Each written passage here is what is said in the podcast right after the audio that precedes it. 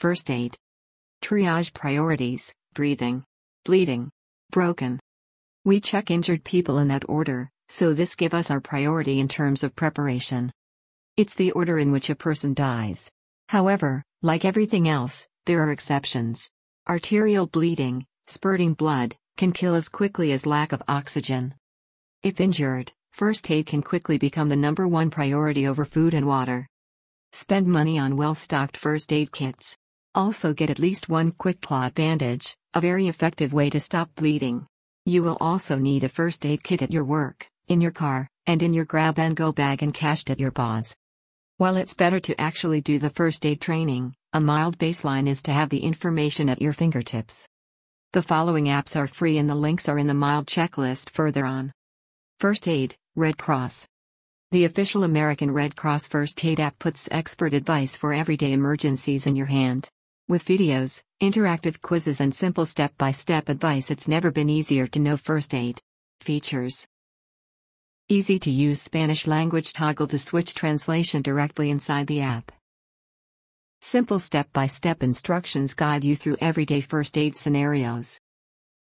Fully integrated with 911 so you can call EMS from the app at any time. Videos and animations make learning first aid fun and easy.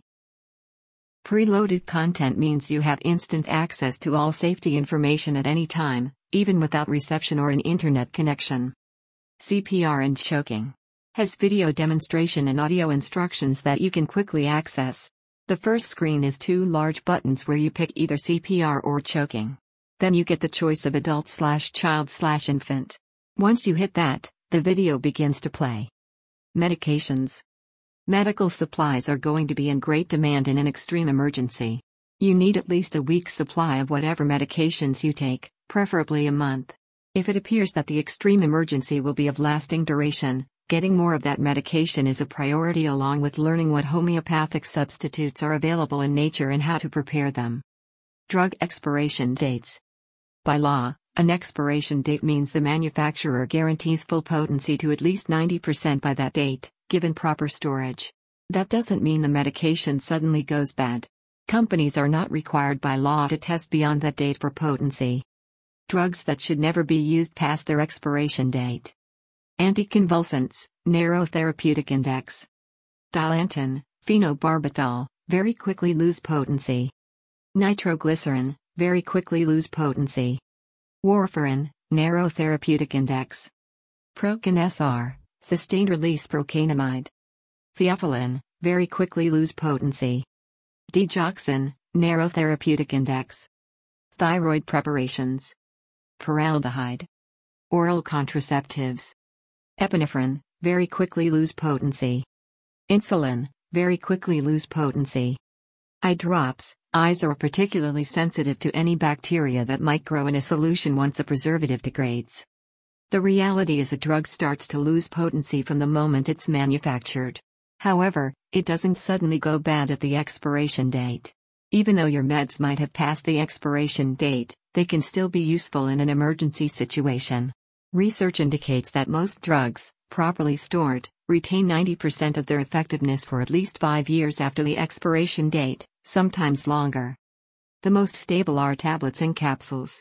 Those that are in a solution or a reconstituted suspension do not last as long. The Department of Defense actually studied this under a program called the Shelf Life Extension Program, SLEP. It found that 88% of 122 different drugs stored under ideal conditions should have their expiration dates extended more than one year, with an average extension of 66 months, and a maximum extension of 278 months. Even more astounding was research where eight medications that had expired 28 to 40 years ago were tested. Their 15 active ingredients were aspirin, amphetamine, phenacetin, methaqualone, codeine, butalbital, caffeine, phenobarbital, meprobamate, pentobarbital, secobarbital, hydrocodone, chlorpheniramine, and acetaminophen. 11 of the 14 drug compounds were always present in concentrations of at least 90% of the amount indicated on the drug label, which is generally recognized as the minimum acceptable potency. The only report I could find of human toxicity from an expired drug was tetracycline. Be aware that this is not a well researched field as it isn't in the pharmaceutical company's interest. I am not recommending you take expired meds. I'm saying it makes sense to properly and securely store expired meds and use only as a last resort. Drugs in liquid form are not as stable. Drugs requiring the addition of a solvent before taking or administering aren't as stable. They are also susceptible to freezing. In the case of liquids for things like contacts or eye drops, the danger is microbial growth. Injectable drug that have become cloudy or discolored should not be used. Mod slash X keys to first aid. Train, train, train. CPR, stopping bleeding, stabilizing broken limbs. All our priorities. Learn how to recognize and deal with hypothermia, heat exhaustion, and dehydration. Stay up to date on physical exams. A critical part of first aid that many people ignore in survival situations is personal hygiene. Preventing illness is more important than treating it.